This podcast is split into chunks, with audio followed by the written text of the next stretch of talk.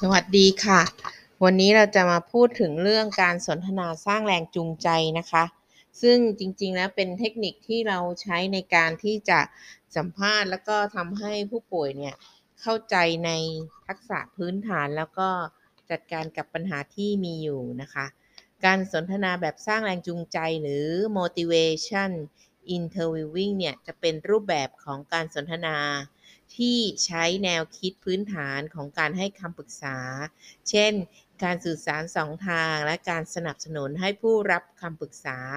ได้คิดพิจารณาวางแผนด้วยตนเอง แต่ได้ขยายความเป็นไปได้ในการให้คำปรึกษาโดยเน้น มีความหลากหลายที่เป็นไปได้ในการสนทนา ซึ่ง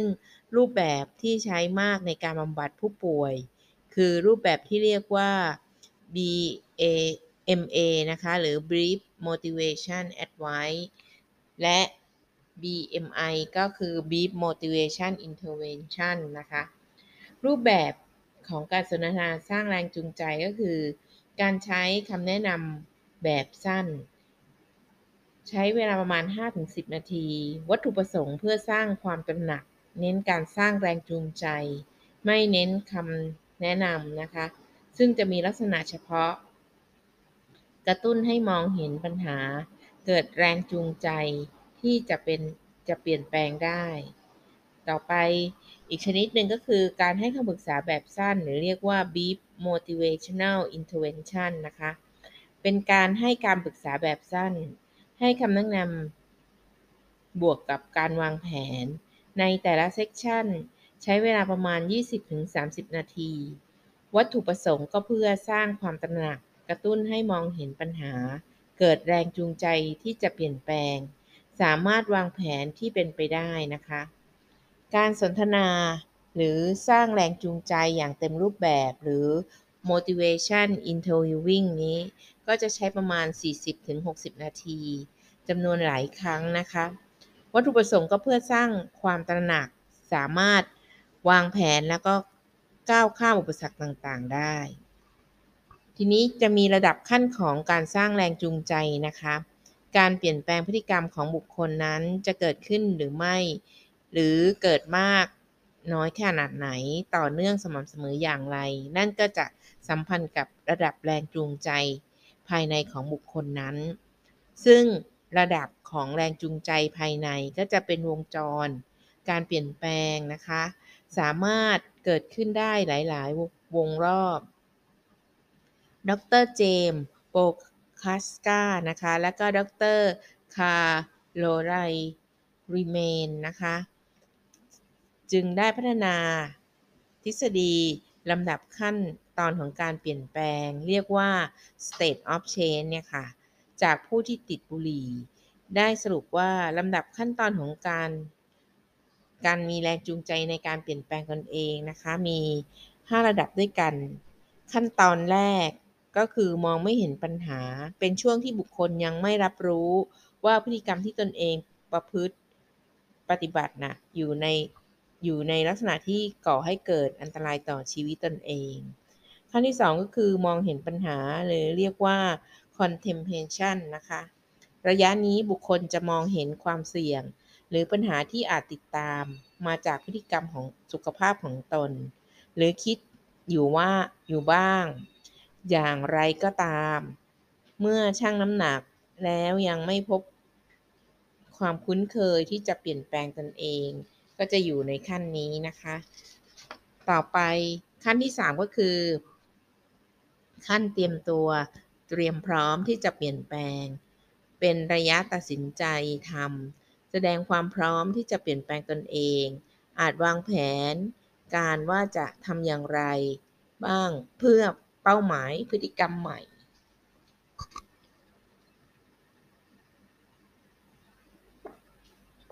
ต่อไปขั้นที่ 4 นะคะ ก็คือลงมือปฏิบัติ ระยะนี้บุคคลจะทำตามแผนการ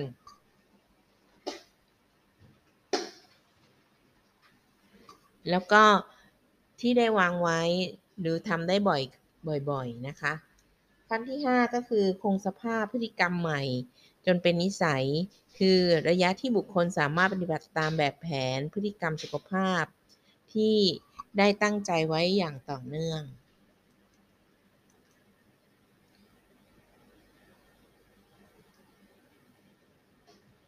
อย่างไรก็ตามลำดับขั้นของแรงจูงใจนะคะ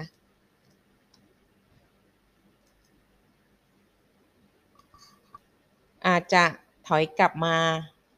ลงมาในขั้นก่อนหน้าได้ หรือเรียกว่าช่วงที่แรงจูงใจถอยกลับลง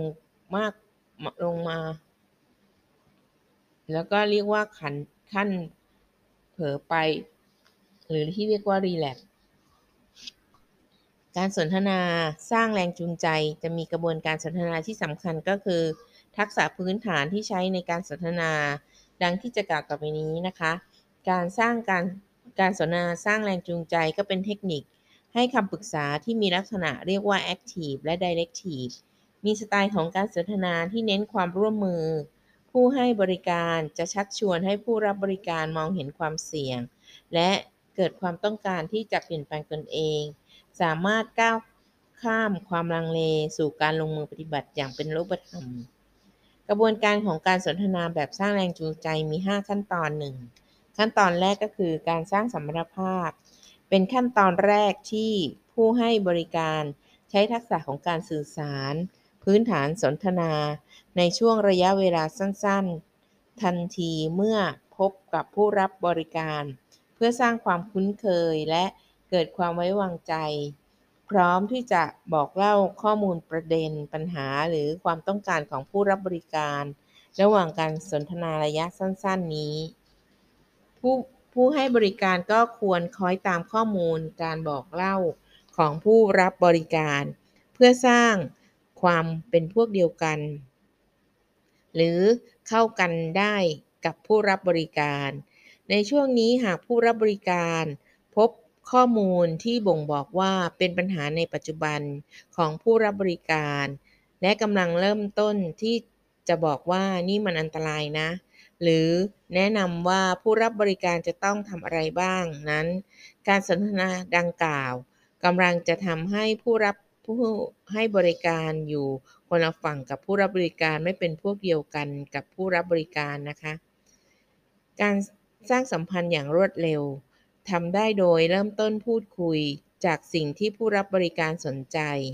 ซึ่งสิ่งที่ผู้รับบริการสนใจนั้นอาจจะนำมาสู่การตัดสิน ใจ เกี่ยวกับสถานการณ์ความเจ็บป่วย และผู้รับบริการเอง ผู้ให้บริการยังไม่ต้องรีบด่วน ตัดสินใจในสิ่งที่ต้องการประเมิน ทักษะพื้นฐานของการสนทนาในขั้นตอนนี้ก็คือ ทักษะการชม เรียกว่าชมเป็นนะคะ โดยพูดเรื่องดีๆ ของเขา เรื่องที่น่าชมเชย หรือทักษะการใช้คำถามปลายเปิด เพื่อให้บอกเล่ารายละเอียดที่เรื่องที่ชอบนั้นๆ เพิ่มมากขึ้น นอกจากนี้ผู้ให้บริการต้องสังเกตเนื้อหาข้อมูล จากการพูดคุย แล้วก็ตลอดจนพฤติกรรมของการแสดงออกของผู้รับบริการ หรือปัจจัยแวดล้อมอื่น ๆ เช่น มาโรงพยาบาลกับใคร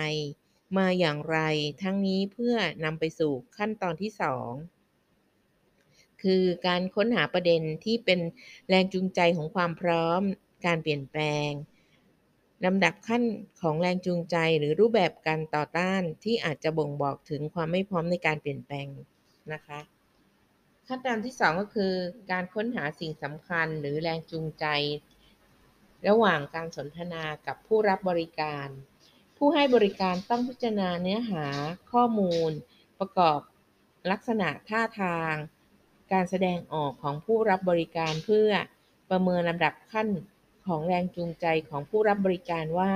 อยู่ในขั้นใด เทคนิคที่ใช้ในขั้นตอนนี้ก็คือ การประเมินสิ่งสำคัญในชีวิต เครื่องยึดเหนี่ยวในชีวิต หรือสิ่งที่มีความหมายต่อชีวิต ค้นหาว่าอะไรคือสิ่งสำคัญในชีวิตของเขา หรือปัญหาสุขภาพในขณะที่กระทบสิ่งสำคัญอะไรในชีวิตเขานะคะ ขั้นตอนนี้มุ่งเน้นการค้นหาประเด็น หรือสิ่งใดที่เป็นเครื่องยึดเหนี่ยว มีความหมายต่อชีวิตเขาแล้วก็ใช้สิ่ง และให้ใช้สิ่งนั้นนะ่ะเป็นการหยิบยกขึ้นมา ใช้ทักษะการสะท้อนกลับไปที่ตัวผู้รับบริการ เพื่อกระตุ้นแรงจูงใจหรือตอกย้ำความเข้มแข็งของแรงจูงใจที่มีให้มากยิ่งขึ้น ซึ่งจะทำให้เกิดพฤติกรรมที่ต้องการอย่างต่อเนื่องต่อไป ซึ่งเป็นส่วนของขั้นตอนที่ 3 การผลักดันแรงจูงใจให้แน่นแฟ้นมั่นคงนะคะ ขั้นตอนที่ 3 เนี่ย ก็คือการผลักดันแรงจูงใจให้แน่นแฟ้นเนี่ยขั้นตอนนี้ต่อเนื่องจากช่วงที่ผู้รับบริการเอ่อผู้ให้บริการสังเกตพบ เห็นในผู้รับบริการถึงประเด็น หรือสิ่งที่เป็นเครื่องยึดเหนี่ยว หรือสิ่งสำคัญในชีวิต หรือเป้าหมายที่ในขณะนี้ของผู้รับบริการนะคะ และใช้สิ่งที่พบนี้เป็นตัวกระตุ้น หรือตอกย้ำความเข้มแข็งของแรงจูงใจให้มากยิ่งขึ้น โดยใช้ทักษะการสะท้อนกับ ซึ่งสามารถสะท้อนได้ทั้งเนื้อหา ความรู้สึก ทักษะการชม และก็ทักษะการสรุปความ กรณีรายที่ยังไม่มีแรงจูงใจ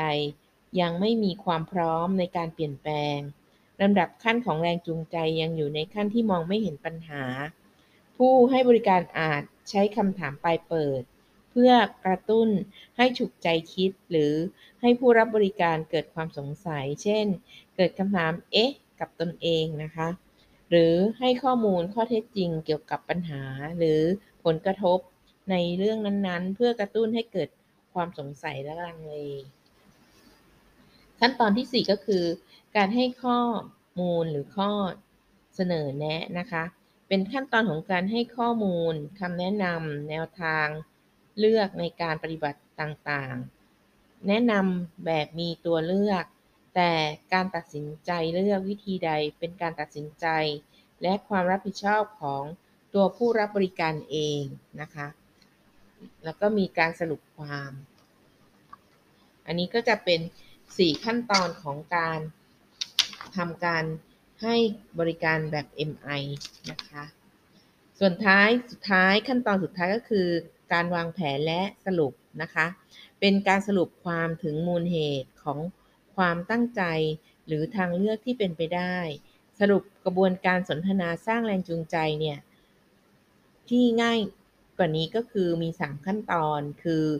ขั้นตอนแรกก็เน้นการเข้าเข้ากันได้ของผู้รับบริการกับผู้ป่วย โดยใช้ทักษะ หลักก็คือการแสดงความชื่นชม และอาจมีการสร้างเพื่อ สร้างความกระจ่างเกี่ยวกับสิ่งสำคัญในชีวิต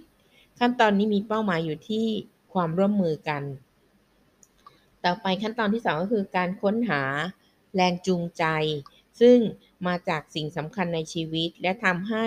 เชื่อมโยงมายังสุขภาพ ขั้นตอนนี้เป้าหมายอยู่ที่การใช้คำถาม พื่อค้นหาสิ่งสำคัญในชีวิต เช่น การส่งลูกเรียนจบปริญญาตรี การเลี้ยงหลาน การทำงาน เพื่อให้ได้เงินเก็บ ซึ่งจะนำไปสู่เหตุผลในการดูแลตนเอง เพื่อสุขภาพดี ขั้นตอนที่ 3 ก็คือ การให้ข้อมูลและข้อเสนอแนะที่สอดคล้องกับวิถีชีวิต และมีลักษณะของ ลักษณะที่ผู้ป่วยสามารถเลือกได้ ขั้นตอนนี้เป้าหมายอยู่ที่การนำเสนอทางเลือกให้ในการดูแลตนเองนะคะ อันนี้ก็จะเป็นการทำการให้บริการแบบง่ายๆในการทำ MI อย่างสั้นนะคะ หรือที่เรียกในในภาษาของเราก็คือการให้บริการแบบ การให้คำแนะนำแบบสั้น การให้การปรึกษาแบบสั้นนะคะ แล้วก็มีการสนทนาเพื่อสร้างแรงจูงใจหรือ motivation interviewing สำหรับวันนี้ขอบคุณนะคะ สามารถหาหนังสือเล่มนี้อ่านได้ในคลังความรู้นะคะ แล้วก็อยู่ในห้องสมุดกรมสุขภาพจิตด้วยค่ะสำหรับวันนี้ขอบคุณมากค่ะ